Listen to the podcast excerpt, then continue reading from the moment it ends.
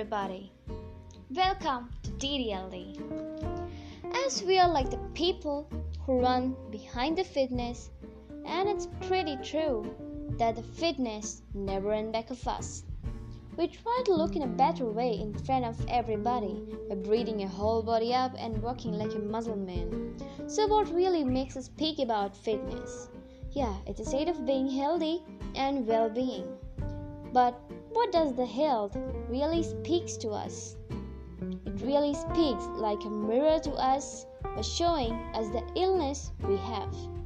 And it's more about the ability to perform aspects of sports and daily activities. And that's all about fitness. Now, how can we be healthy? So, there are two things you can follow manage your stress avoid drinks. These are the little things which must be followed in our daily routine. And now, the healthiest thing we can do is eat nuts, get enough sleep, and drink essential water needed for your body. So, here I conclude my words by saying a quote of Buddha. To keep the body in a good health is a duty. Otherwise, we shall not be able to keep our mind strong and clear. So that's all, my friends.